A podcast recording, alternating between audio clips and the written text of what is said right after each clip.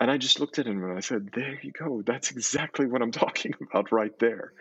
Mm. You know, the first thing that comes to your mind to let me know is that you make mistakes. I know you make mistakes. The, the, the thing isn't that it isn't about your mistakes or lack of mistakes, it's how you deal with your mistakes, how you make the person in front of you understand if you have wronged them, that you understand that wrong and you learn and build from it. Hi, guys, and welcome to Time to Talk. I'm your host, Alex Holmes, and it's a pleasure to have you here with me. If it's your first time, welcome.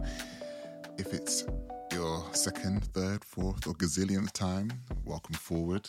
It's a pleasure to have you here for Time to Talk. On Time to Talk each week, I speak to experts in their field about how we can be more compassionate and um, how we can be more wholehearted and more open with ourselves and others, and what this means for mental health and the way we live today. So, today is a very exciting one. Today, I'm speaking with Ayman Hariri. Ayman is the CEO and co founder of Vero. Yes, that social platform I've been speaking about since this podcast conception and its beginnings. And Vero has been a huge support all the way through this podcast's lifespan and hopefully for many more. And I value Ayman as a real mentor, and this was an amazing conversation to have with him. He's so considered, he's so thoughtful, he is earnest, and we have a very gentle conversation speaking about compassionate leadership, confronting your mistakes, superheroes, funnily enough, and what a good social media platform and company does and doesn't do. We talk about fatherhood, not my own fatherhood, but we talk about our relationship to our fathers and our upbringings. And it was just a great lovely, wholehearted conversation. It was such an audio hug. I had a pleasure, pleasure listening back to this convo. But guys, as ever, make sure you go and check out Vero. My Vero is vero.co forward slash Alex Reads, where you'll get all my book reviews and content and conversations that we have on there. And all the links are in the description for where you can find everybody in this conversation, i.e., myself and Ayman. And so, have a happy Friday, and I hope you enjoy listening to this conversation. And Ayman Hariri, it's time to talk. Ayman, welcome, welcome, welcome. It's such a huge honor to have you on Time to Talk. How are you doing? How's everything going with you? Doing well. Thank you for having me. It's, it's uh, not a problem at all. It's a mighty pleasure to, to finally have a chance to chat to you. Um, let's start with how are you doing right now? I'm uh, I'm in I'm in Riyadh in Saudi Arabia. This is okay. uh, this is where I, I live and my kids go to school and uh, where I have family and I've been I've been living here for for a number of years. I mean, doing I'm doing well uh, given the given the circumstances, uh, we we always, you know, should say Alhamdulillah, thank God mm-hmm. for what we have, and um, you know, these are these are difficult times, I think, for everybody, um, with family around the world, with friends around the world, um, the uncertainty of it all. Um, mm-hmm. Really happy to see some news around a vaccine, so a, a light at the end of the tunnel but remembering that we're still in the tunnel and and uh, it's going to take a while to get out of it. But um, you know, I think I think that everybody in their way is going through a, a roller coaster of emotions and circumstances that um, you know a year ago we had no no idea we'd be in, and um, and it's you know it's about I think you know certainly this last period has has been about for me mm. anyway uh, being thankful for the things that that we have um, and trying to be there as much as possible for the people around us in, in whichever mm. capacity whether emotional whether um, you know in, in, in, any way to be supportive with uh, our loved ones around the world, you know, and and reconnecting with friends that we haven't seen or or heard from in a while, you know, to to closest to family. So yeah, and I verbally said the other day in my phrase in my phase of um, melodrama was um, I don't know what the benefit of being human is right now. Tell me the benefit. like, um, I walked past a worm on the floor and I said, Your life is so simple in comparison to all of the people that are um, that are going through everything they're going through here. So um, yes, as you said, you know, there is a light at the end of the tunnel. And I'm hoping that we see we see some change. There's so much change happening and it's happening so quickly across the world, right? And this sure. year. I wanted to ask about a, a, if you had a quote that you wanted to that you brought to the table um, at all, just around just things that have kind of helped you kind of get through, or things that have kind of carried you to this stage, to this part of your. Yeah, before before I get into that, I I, I do want to comment on your uh, on sort of what you were what you were saying that there oh, about okay. the worm and about people, and I, I would say I mean, just advice, you know, sort of this is how I, I kind of, yeah. I, I, you know, everybody has their own perspective. The perspective that I I think about a lot, and when the thing that comes to mind when I heard you say that is, I would focus on the enormous potential that humans have. Mm-hmm.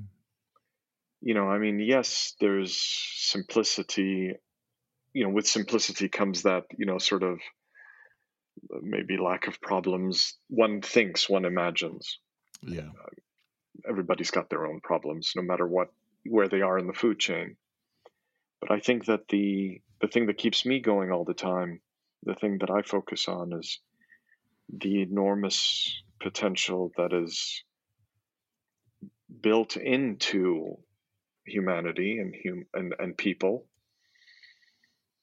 and this period, as much as it's a difficult period for, for everybody, it's a difficult period for everybody on the planet. It isn't a difficult period for a certain country or a certain area due to a war that may be going on or certain circumstances, economic or, or otherwise. This is something that has touched all of humanity. And I think, you know, as much as it's a, um, it's going to be remembered as a as quite a dark time. It also has the potential to be a such a reset and such a um, a new starting point for a lot of us coming out of this that we'll see an enormous amount of potential coming out from the, the most unexpected places. Mm-hmm. Yeah. And I wish that for everybody, um, just because I think, you know, these are, th- this is something that's, that's very hard, but we'll get through this as well. Mm-hmm. We have to. We have to. so, in terms right. of a quote, uh, you know, something that we say in, in our part of the world is don't hate anything. You never know what good may come out of it. Don't hate anything. You never know what good may come. It's. It, I translated it, you know, pretty yes. directly in Arabic. So, it makes a lot so more sense. Oh, so it's a proverb. One of those. It's a proverb. It's a, yeah. and it, and it's it's something that sits in my in my head a lot, especially when you go through.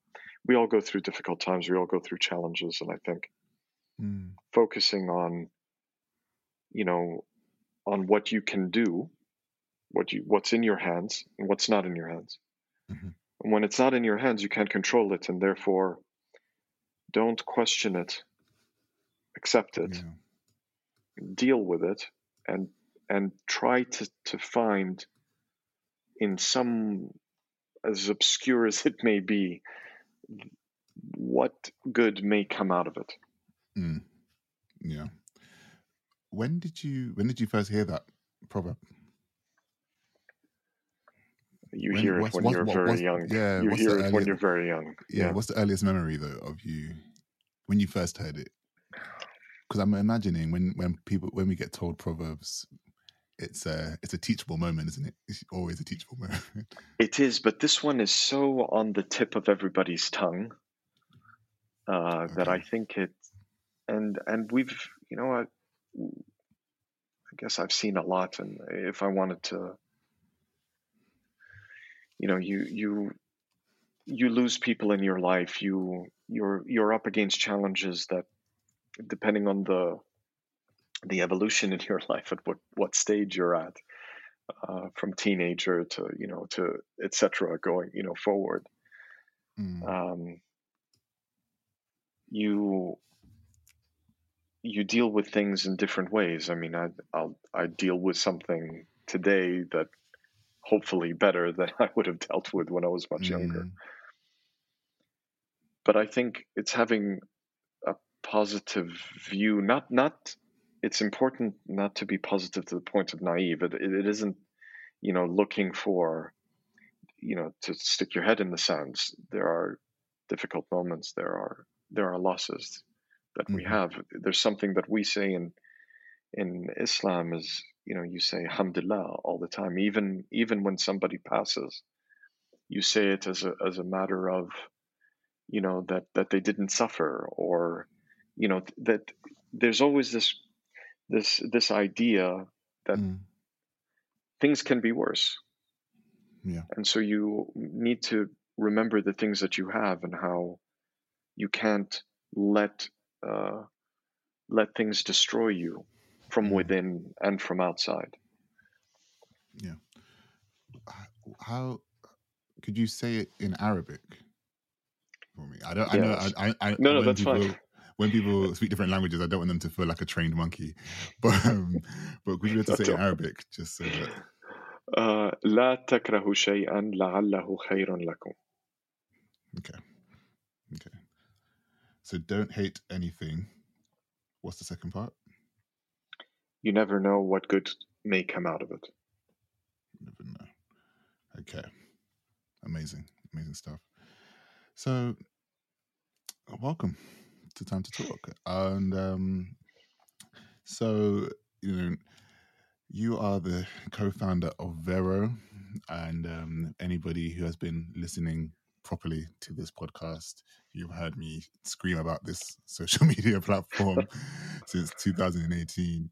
Um, so that's why it's such a huge, huge pleasure to have you on, and um, just to kind of talk to you about your thinking around around uh, Vero and kind of what we can what we can learn from a space like this on the internet. And um, so I wanted to speak to you initially, just kind of why why Vero? Why is it called Vero? And why did you and why did you and your friends start this um, this platform? What was the vision? So, so Vero means uh, truth. I was uh, looking for a name, and we we actually didn't call it anything for a long time because we we didn't want to just name it anything or come up with something silly or funny or clever or you know or anything like that or catchy or you know that, that that wasn't the objective. The the objective always in the things that we do is to try to try and be as pur- purposeful as we can. Mm-hmm. um, because we feel like that's a sign of respect to the people that are in front of us. When you watch a movie and you see that there's been thought and care put into into the scenes, into the cinematography, into the, you know, all of that, it, all of the details, especially, of course, the writing and everything. But mm-hmm. but as far as the smallest details, you feel like, you know, you're doing justice for the people and the time that they're spending looking at the thing that you're making. Mm-hmm. Um, so so Vero means truth, uh, and our objective from day one as much as we we kind of clumsily felt you know got there uh, certainly at the beginning mm-hmm. uh, was to create a, a space online that had the the possibility of you being yourself. We saw this we saw this thing in our friends, this behavior uh, in on other social platforms where everybody felt like they needed to amplify certain areas of their lives that were very small in their lives otherwise. I mean, they wanted to, um, it was more about showing off or creating some online persona that had nothing to do with reality. We, we, we noticed our friends weren't behaving like we knew them. And, um, and we started thinking about it. We started thinking about all the different aspects of what that meant and, and why and what was it about this tool? What was it about this new service, which is relatively new in, in you know the grand scheme of things, presented to people, and you saw a very different behavior, and it was almost immediate. Mm-hmm. And so we attributed it to, you know, everybody getting up on stage. Like if you had a stage for everyone, mm-hmm how would they react? Would they just be themselves? Probably not. You know, you hear about artists that have to create different personas for themselves, even naming them uh, for having to deal with either stage fright or having to be somebody other than they are in their everyday lives. Mm-hmm. And for most people, that's not something that's sustainable. And so we wanted to create something that allowed people to be comfortable to be themselves with the people that matter most to them. And for those who wanted to be, to create another persona for themselves and be public, public facing, they could do that. Mm-hmm. But there was, I almost call it like a, like a pressure valve mm. Where you can be yourself with your friends in a private space, just like you can in real life. If I had to be on stage all the time, if I had to be in front of a camera all the time, I'd go mm-hmm. mad. You know, most people, yeah. most people would. That's a it's a it's a very interesting analogy that you had there because um, I remember when there was a point when I back in I want to say 2016, 17 when I was growing very weary of um, social media itself and getting used to building a profile in a way um, I mean, one of my friends, who's in a very similar space to me anyway, said to me, "Oh, you're not the same as you are online as you are wow. offline." Or I remember I did a podcast, um, a live podcast once, and I sent it to some of my friends, and they're like, "Oh yeah, the same energy you have on stage is not the same energy you have on in the group in our group chat or in a conversation in person or whatever." So then I started to really think about it. I was just like, am I am I splitting my personality hmm. um, in so many different ways for so many different people? Like, where does the authenticity come from? Um, am I being authentic? What does that look like? And then you have this kind of crisis of uh, this crisis of identity, I guess, this crisis of presentation. Sure. You know? Yeah. What did you do when you when you challenged? Did you challenge any of your friends? Sorry about that. Just if you did. Not really. I I felt I I I didn't want it. to... I mean, I think it would have come off come off from me as maybe insulting or something. I, did, I didn't mm. want to go there. I, I actually, to a certain well, my extent, friends I, came there. My friends went and told me. uh, I wanted to, I, I almost wanted to see what would happen and was almost, you know, I didn't create those platforms. I didn't ask them to be on them. I wasn't sort of directing all of this. I, I just wanted to, to see where this would go because I feel, I also feel like I have this theory that uh, people, society, as much as sometimes we'll accept something, if it doesn't work out, if it's not sustainable, we reject it. Like a, uh, like you know, if if a you know if a if if a bad um, you know when when people have um, like a if they need to like change an organ, for example, or implant something, mm-hmm. and it doesn't go well, the body rejects it. And I, I think of things in society and human beings as going through that all the time. The things are thrown our way, whether it's food, uh, entertainment, technology, mm-hmm. uh, new habits. If, if it starts to impede on something else that we care about more, mm-hmm. we may let it go for a while, but then after a certain point, we reject it. Yeah. And the rejection, usually, if it takes long, it's a rejection that's quite violent, you know, yeah. at some point. And so, um, the way I I I look at it, what I wanted to do though, what we we set out to do was create an alternative. Like we felt something was wrong, and I think you know even today, it doesn't matter what your feelings are or the the depth of your feelings and thoughts towards social media you know mm. something's off yeah but we've taken it upon ourselves to to actually create the alternative and and hopefully yeah. you know come up, try to come up with a solution. Mm, yeah.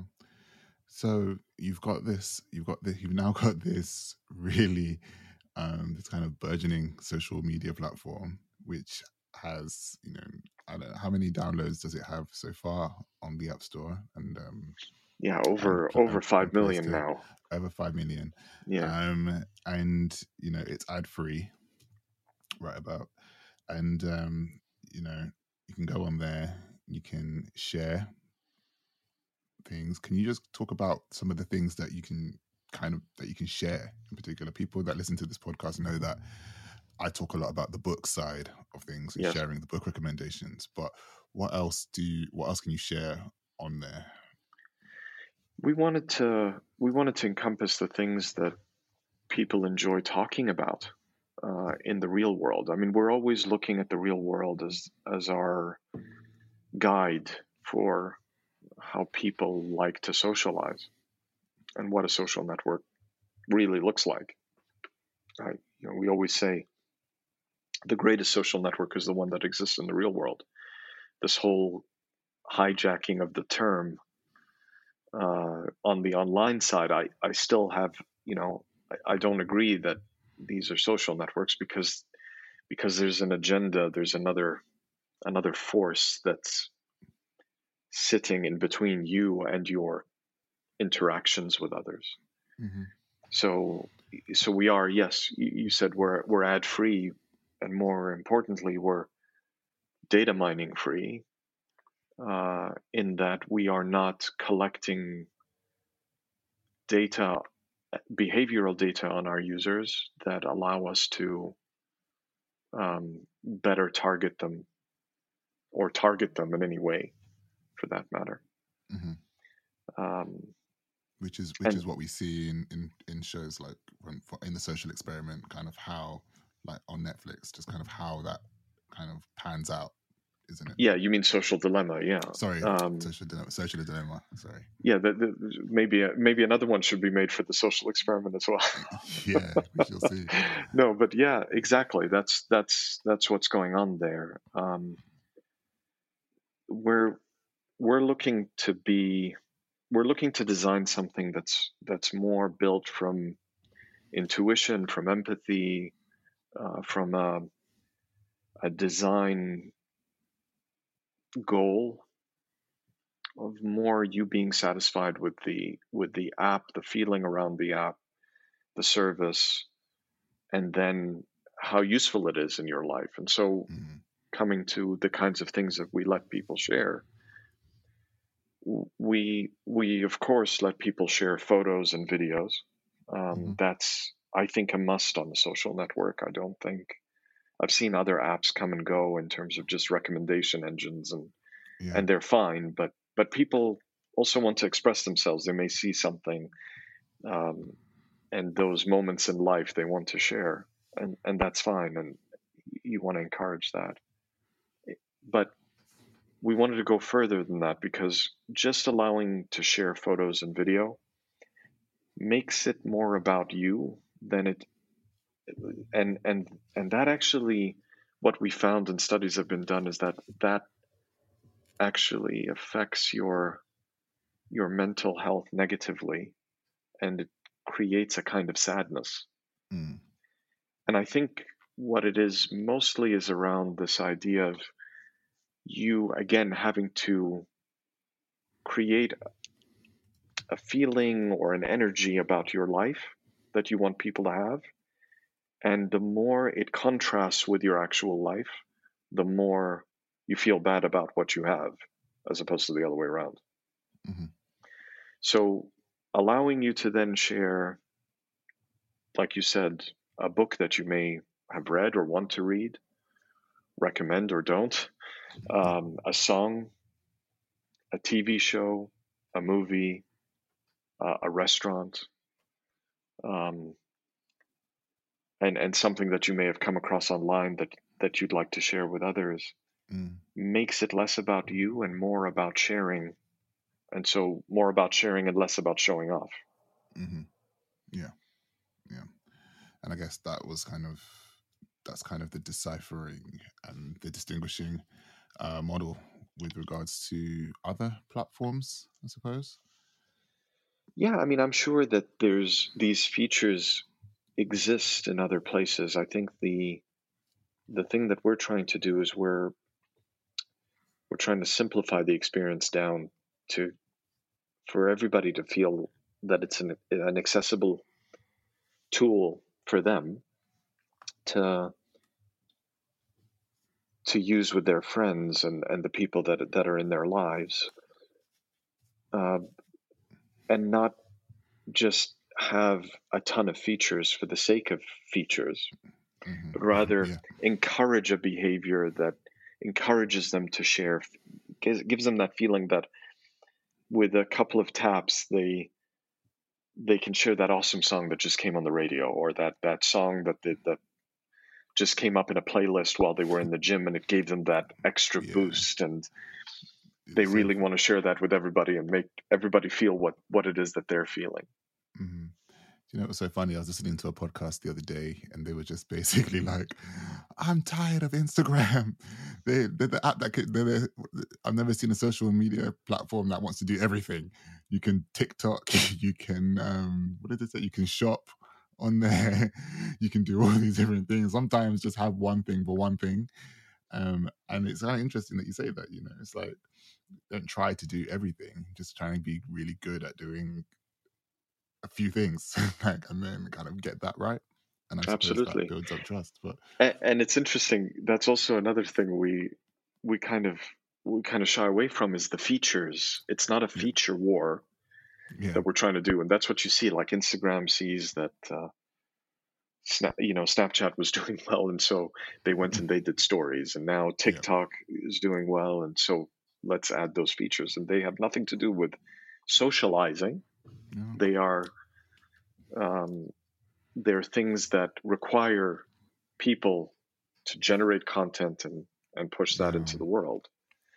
So our center our center of gravity that we're always uh, respectful of hmm is people's inherent want to socialize. And that's our that's the center of our universe. We've seen other apps that build around a feature um, a trick something. Um, or i've seen other apps that want to be or wanted to be rather the the instagram of music and the instagram of books and the instagram of movies and and and Mm, and. mm, mm, and so there the, their center of gravity starts to shift from being what people want to that people want to share the things that they experience in their lives to you know we want we want this app to just be known for this one thing which is fine and, mm-hmm. and it can work but that was never our focus our focus was was people Yeah. and their interactions between each other yeah. What do you say to kind of like the cynics and and, and the bad press? There's always going to be some person who's going to be like, I hate this or I don't like this, or there's always going to be somebody who's not going to necessarily be on the on the bandwagon.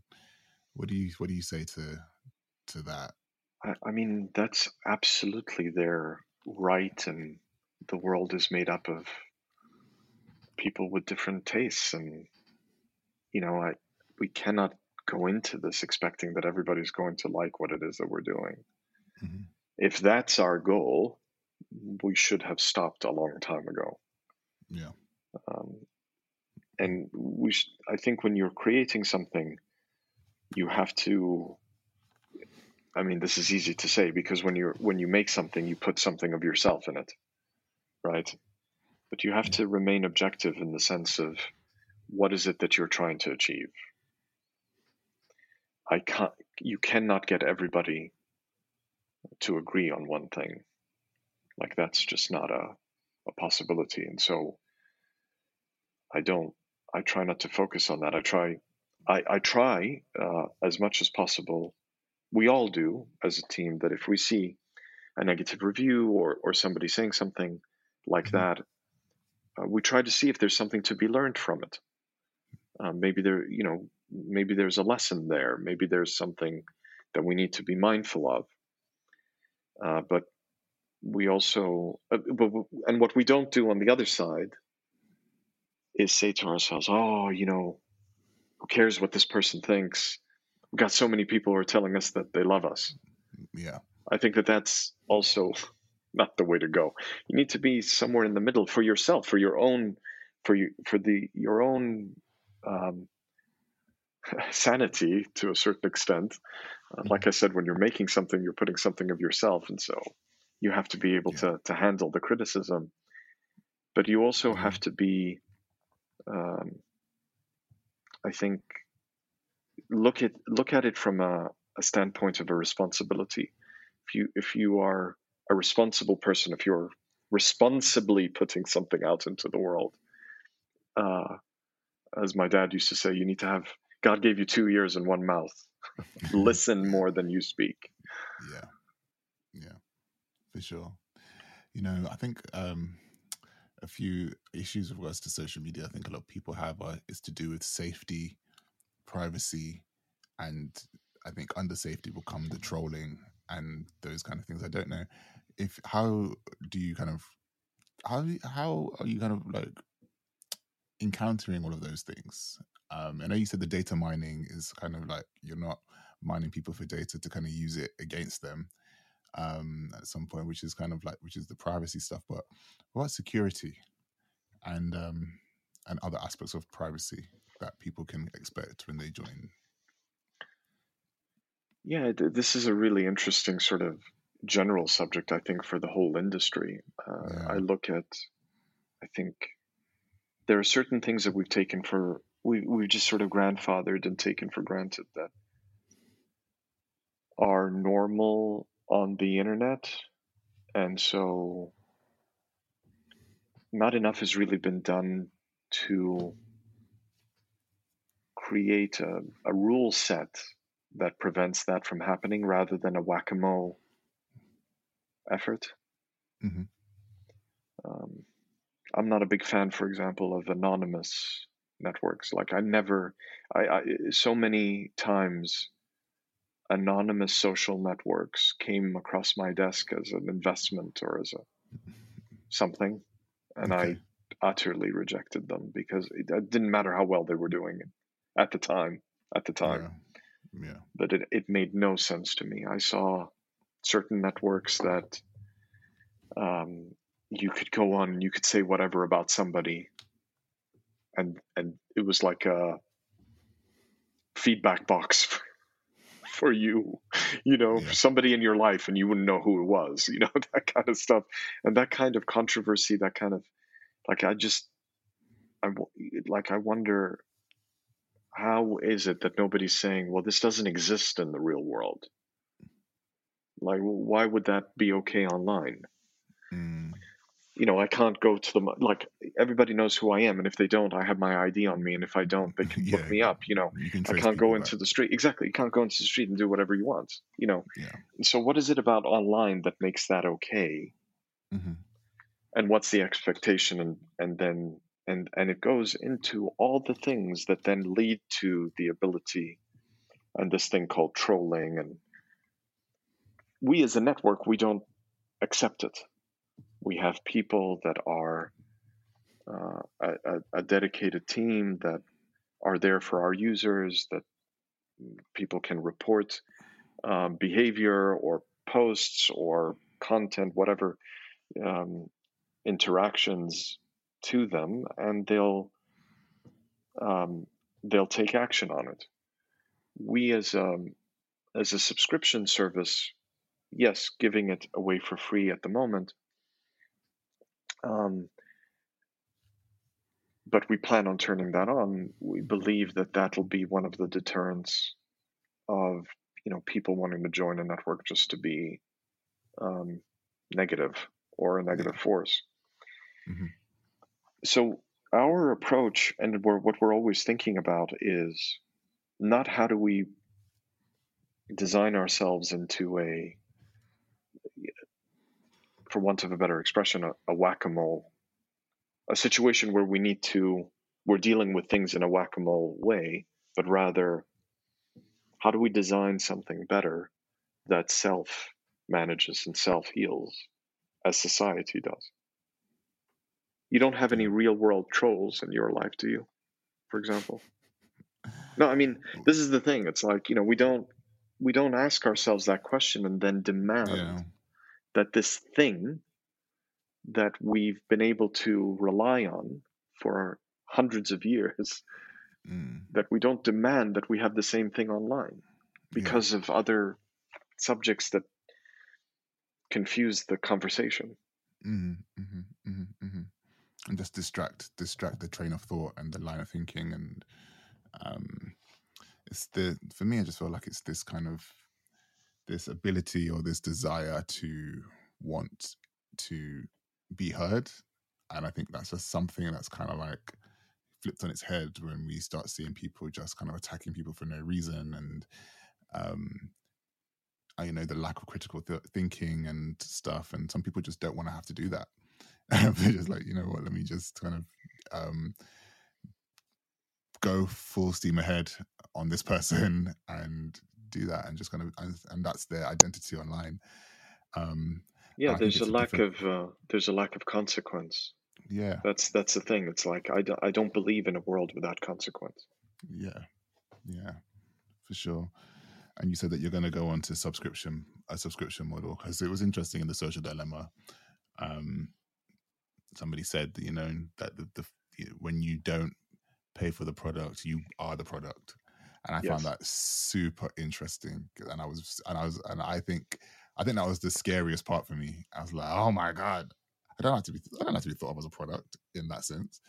But um, so and to, and that factored into your decision to kind of make it. I don't know when this will happen, but to make it a subscription based. Oh yeah. So here's the thing: we announced subscription.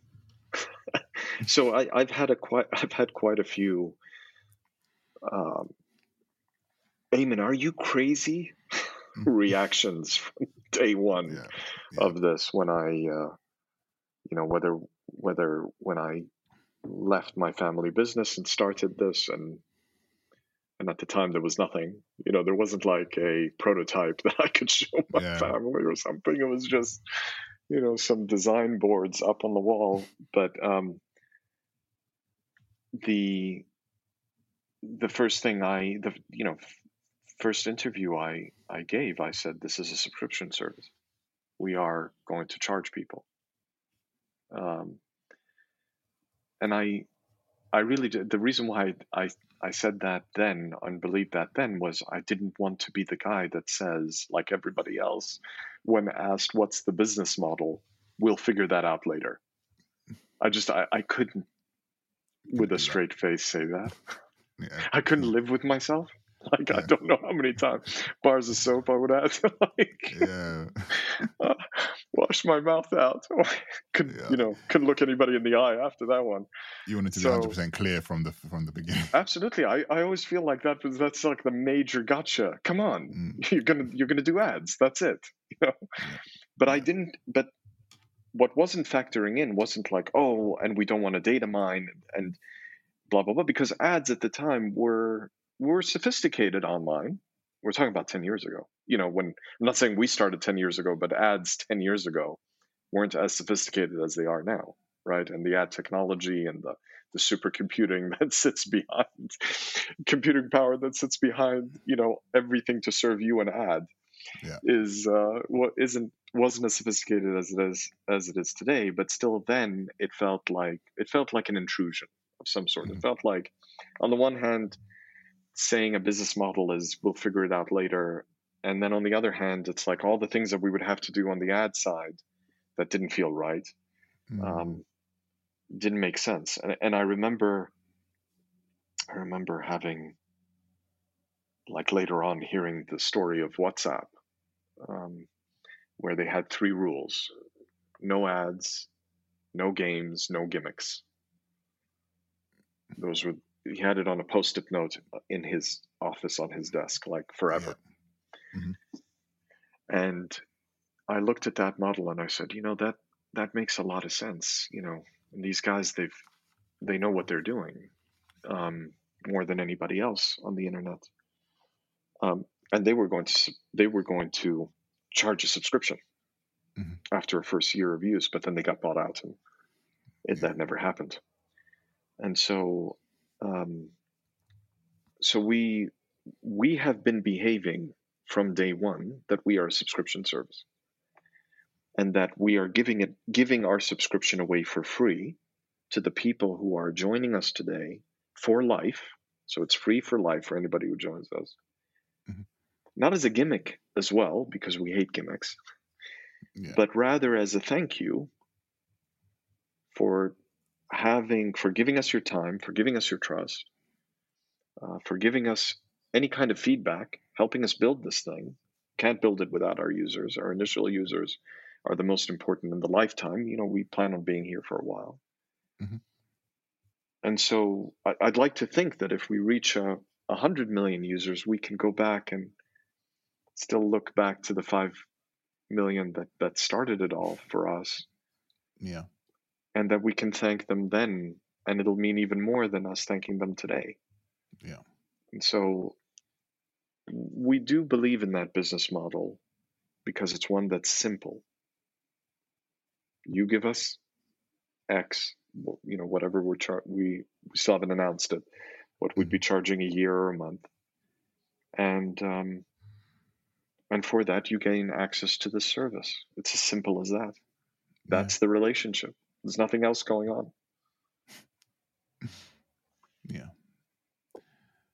And what more could you ask for from a platform, to be honest? Um,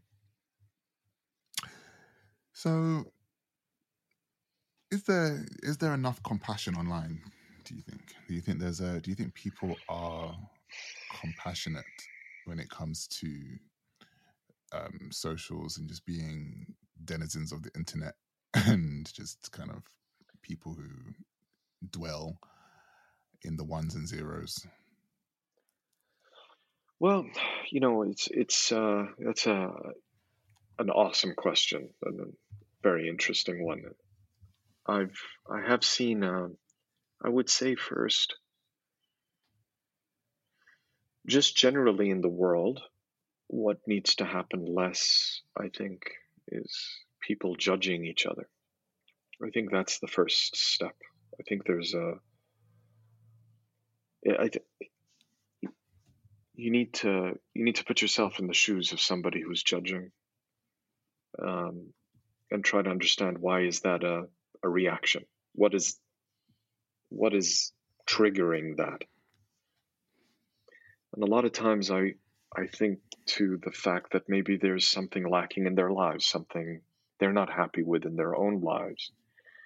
And and that's usually the reason why, you know, when we've learned more about bullying, for example, that that's where it comes from, right? When you have somebody who who is a bully that they're probably going through something in their own lives. There, there's there's something at home. There's they're being bullied at home and they're taking it out on, on people at school or whatever it is. Mm-hmm. And I think that if we, for those who have a tendency to judge others, to ask themselves why and to deal with that rather than put other people through any kind of negative negative experience. And there there is a lack of I would say empathy for others and what they go through and, and the nuances of their lives rather than being quick to want to judge even when the mistake is made whatever it is that that happens uh, whatever is the, are the circumstances i mean because what happens with this world or with this wheel that I saw started turning. I've seen it calm down a little bit, which is great. But this sort of online attacks that you see on somebody when when something when they make a mistake when they say something is that we forget that making mistakes is all is what humans are about and it isn't about the mistakes that they make because even god didn't doesn't expect us to be flawless, mm. but it's what we do, how we learn from our mistakes, and how we create, as I was saying earlier on, that infinite potential of learning and building and and rising up and and becoming better versions of ourselves rather than attempting to live a perfect life because a perfect life is if it if it really is one without mistakes is one without any trial without any error without any risk taking without any any attempt to go mm. outside of your comfort zone and attempt to do anything you know the another expression i learned when i was a kid if you don't want to make mistakes in in in you can't you can't work you can't do business you can't work and not mm-hmm. make mistakes. Better to just stay in your bed. Yeah. Even stay under your bed. You know, like be as sheltered and away from the world as possible. And I think what when I see what's going on online, when I see all of this, the, the activity that I see is that there is this uh, jumping to wanting to say that somebody else is wrong to show how great they are, to show how flawless they are and and that kind of you know I've I've heard it called virtue signaling yep. is very very um, I think that's that's not good for society I think as a whole. I think yeah. Yeah, yeah. Th- there does need to be more compassion. But it compassion to me is it's sort of the other things are the prerequisite stop judging. Um, be more empathetic, and compassion comes as a result of that. Because you realize your own flaws and you are therefore open uh, to you know you you enter with humility into any kind of relationship or interaction or action or things that you want to do even mm-hmm. if you're mm-hmm. trying to change the world enter it with humility. Don't enter it like you hear. You watch the earlier uh, interviews with Elon Musk, um, yeah. and he'll he he says. the fact this company should not exist when he talks about Tesla. Yeah. The fact that we are here is already an impossibility. Like we've gone beyond impossible. This should not exist.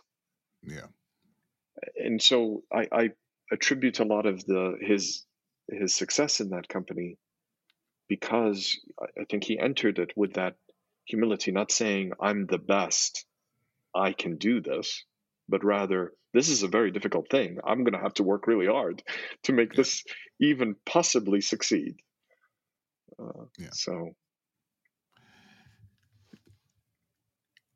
have you kind of have you been attacked online in any way? Before? Oh, in lots of ways. Not in any way. in lots of ways. I, I, I, obviously didn't enter. I, don't think anybody should enter.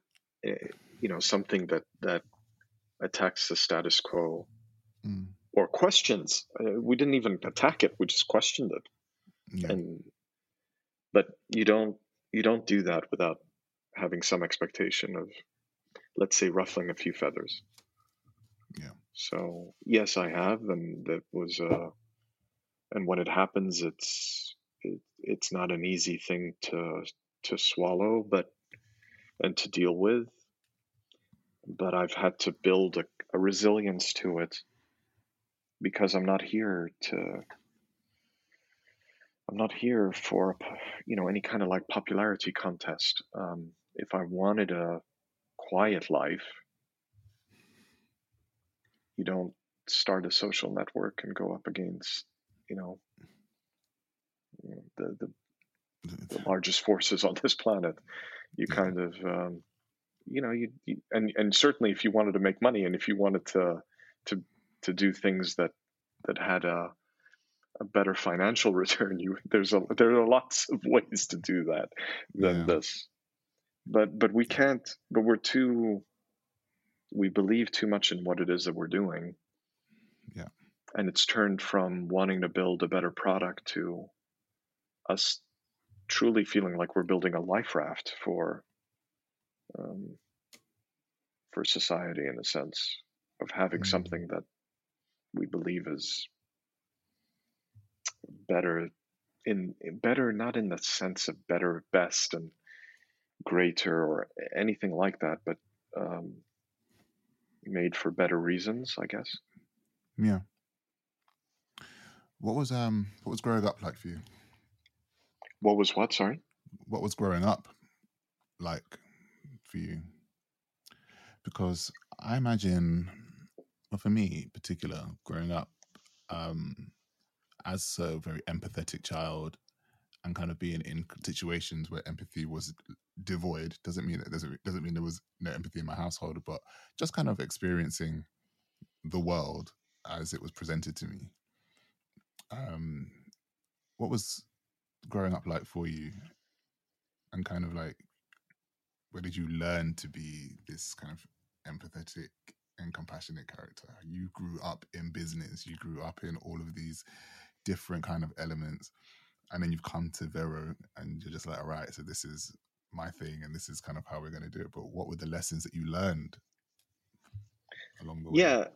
So to, I, I wouldn't say I grew up in business. I grew up okay. in a loving household. So my, you know, my parents were, you know, very caring and and and attentive to, you know, myself, my siblings, and created a family environment. And we were living, we grew up in, in Saudi Arabia, and so, you know, at the time there weren't, you know, there there was barely you know, there was maybe like two or three places you would go out to a restaurant or something. You know, it wasn't mm-hmm. like so. Mostly, it was it was family. It was it was being at home with family and and having family lunches and dinners and and um, and having friends over once a week. You know, on the weekend mm-hmm. when you weren't studying and doing your homework or yeah studying for exams or, or things like that and and you you know you you pick up a few things from your from that kind of an environment i i'm i'm sure that i you know would have i would have reacted to things in a certain way when i was younger that i learned to react differently from seeing how my parents did things or how the people around me did things my older older siblings did, and and and obviously the people around me who who cared about me and and taught me things. Um, but the lesson that I learned from observing, I'd say that what I learned the most or what I saw the most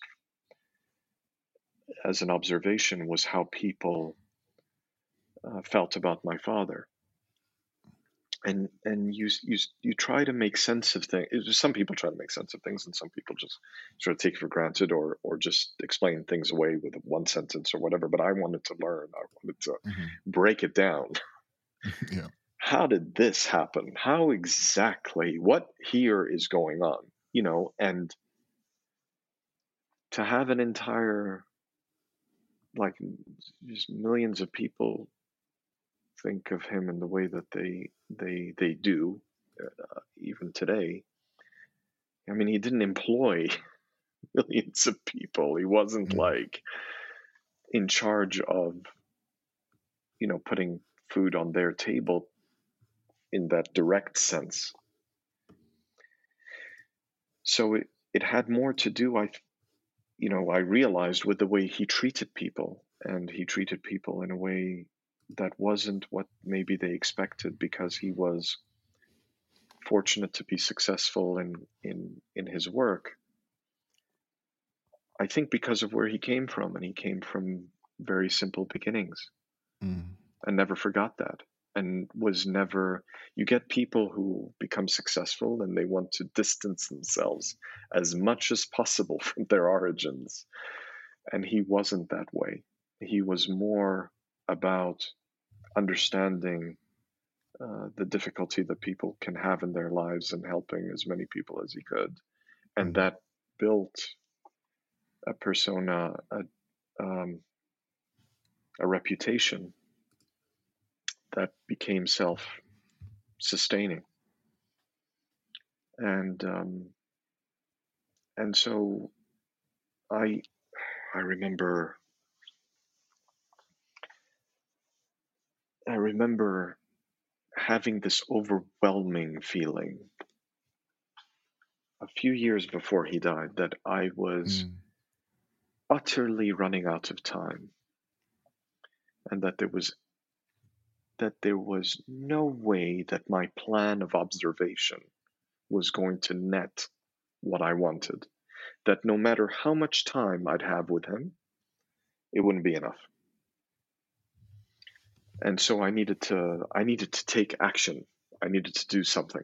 So I remember writing a letter at 2 a.m. Yeah. and sliding it under his door and telling him, you know, like something utterly unexpected you are not going to be with us one day, and I would not have learned enough from you unless you decide to teach me. Mm. And um, and and his reaction he gave he gave me was an incredible one. The thing, the first things out of his mouth when I saw him after that later that morning or early afternoon. I can't I can't remember where. Well, I said, "Did you get a chance to read the letter?" And he said, "Yes."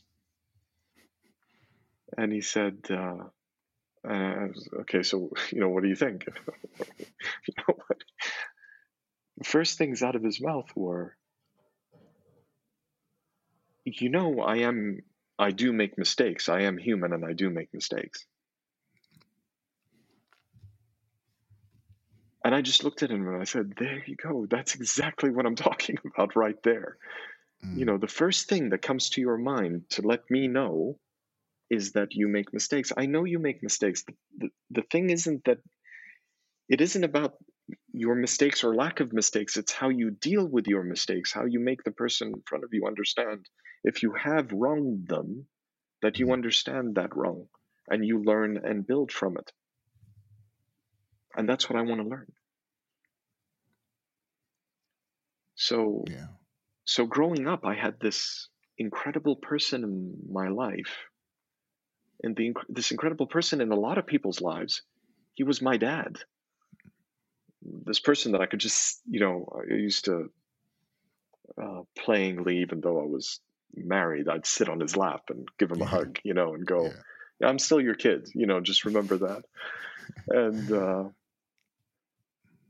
and you know i got to i got to learn from him. I got to learn from my mother who was extremely caring about a lot of people and open foundations for people. And you know just there's a, a big part of my father's life and the that compassionate hand out into the into the world you know was a lot of it came from her.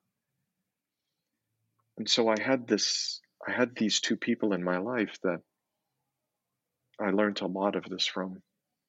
And, um, I, you know, I, I try as much as possible in my daily when I'm faced with something, no matter how Mm. trivial or or or daily it, it may be, to try and always mm, you know make people understand that I am listening, that I'm here, and Yeah. I'll try to I'll try to do the right thing, whatever that may be.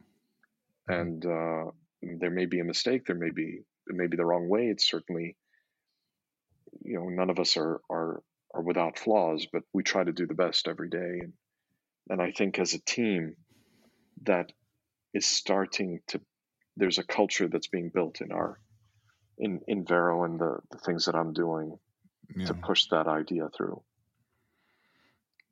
We are but a sum of the memories and the stories that we carry, are we not? And um, yeah, thank you for sharing that. But and um, there's one thing I did want to ask you though as well, and I'm very curious about this figurine. So, guys, I'm listening. if you're listening, um, Ayman has these these DC figurines behind him, and um, I know nothing about comic books, but they but I know Batman and I know Superman, and I know that they are DC. Um, who is your favorite? Who do you who do you prefer, Batman or Superman? Yeah, it's that's a really good. uh, Yeah, uh, I, I okay. So yes, there is there are DC uh, statues behind me. Yeah. If I if I just move the camera a little bit, you'll see some more, there's and there are Marvel. Marvel. Okay, Okay, so I am not I am not a DC or Marvel guy, but I definitely lean DC. Okay, Okay. I'll I'll admit that. Um, having had to think about it in the last few years, uh, but but generally, I just saw myself as you know somebody who loves comic books, um, or comic characters. Uh, these these comic book characters. Um, funny enough, I've always associated myself. I've always I've always associated myself or thought of and and enjoyed Batman as okay, a superhero, somebody who is human because he's human and he decides to do to push himself to do more and do good for the world. Mhm. And uh, and just my general love for comic book uh, heroes is this idea that they they have these superpowers, these abilities, and they choose to do good with them. Like they could do anything. You know, they could like own the place, basically. And they choose to help others. They choose to put themselves in harm's way or to to be selfless with their with um, the the powers that they they they come across or are born with or whatever it is in the Mhm. story. Um, the the the thing is though, for the longest time, I I, I started collecting comic books, early comic books, the, the original comic books, and I set out to buy because I wanted a piece of history. These things have like these very important cultural uh, significance, and I I felt hey you know I'd love to I'd love to be able to have like a piece of history. So could I Mhm. you know maybe go out there and try to find like you know one one of each or you know just something from their origin Yeah. that because it's, you know from from every kind of perspective like these things these stories have survived and as much as they've evolved they've survived those initial story lines right and and I wanted to I wanted to own you know a little piece of that uh, and and start collecting but I never owned a single Superman book Okay. and Superman was my, you know, one of my favorites. You know, growing up as a kid, Mm. And the reason for that is that I kept saying he, he's like my dad, Yeah. and I'm not worthy of it. you know, so Batman, as much as is a, you know, one of my favorite characters, Superman is that aspirational. Like, how do you how do you get to there? That how do you aspire to be that good? And I never figured out why I had ne- I had never figured out for the longest time why I had that that feeling. And I'll I'll just I'll move the camera over a little bit. And that picture, um, there's a one when my father passed away, and I'm I came back to Riyadh for the funeral and and for for everything here. I, I went to, back to my childhood home and stayed in my room, and there was a painting on the this this painting sitting above my wall you know, on my wall above my bed Mm-hmm. of basically him as Superman. Wow. So it's a caricature, like a picture. ca- right, exactly. And there were lots of these. There were there were lots of these. Um, that there was this um, this artist uh, who, who passed away, God rest his soul, drew these, and this one in particular is him as Super Hariri uh, flying over Beirut, carrying in his arms schools and universities and and and hospitals. And um, I mean, obviously, I mean, it can't be more obvious than that. That association Yeah. that I had that I had forgotten, utterly forgotten. And after he passed away, that's when I bought um, what I have now in, in my my collection of Superman books. yeah.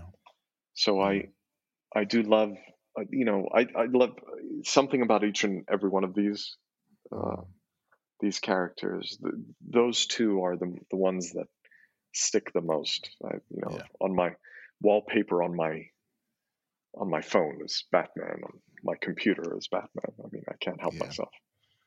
you know, it's, it's how we when we identify inside inside, you know, because I think I was reading somewhere and it just said the like, you know, when you when you connect with a character, you kind of you you meet so many different characters along the way with regards to when you know whether it be in comic books or in books or in film that you meet so many characters along the way. So it feels like you've met so many people that you connect with and um it's a place that you don't feel so alone you know? Because Yeah. at least you can look at something and think wow that is some that is that's the connection that i have. That's the connection i'm making. And uh yeah that association is important Yeah, I think so. really I think it's I think it's awesome to find, you know, things along the way that that inspire you, that make you think, that challenge you. Uh, you know, and these characters certainly have a lot to a lot to give, and a lot of stories that can be made around them. Absolutely. Well, I have really enjoyed this conversation. I feel like I- was very much a mentee, just listening to the to the wise No, to the wise not- man. That's- um, That's very nice of you to say. I appreciate and, that. Um, yeah, thank you for, for joining me on the show. And I usually say, where can people find you? But go to Vero and you'll find him there. Because Yeah. what's the like? You know, what's the alternative really? Um, Yeah, just under Ayman. I mean, uh, A Y M A N. Yep, on Uh, Vero. And on Vero. I'll throw that. I'll throw that into the into the show notes.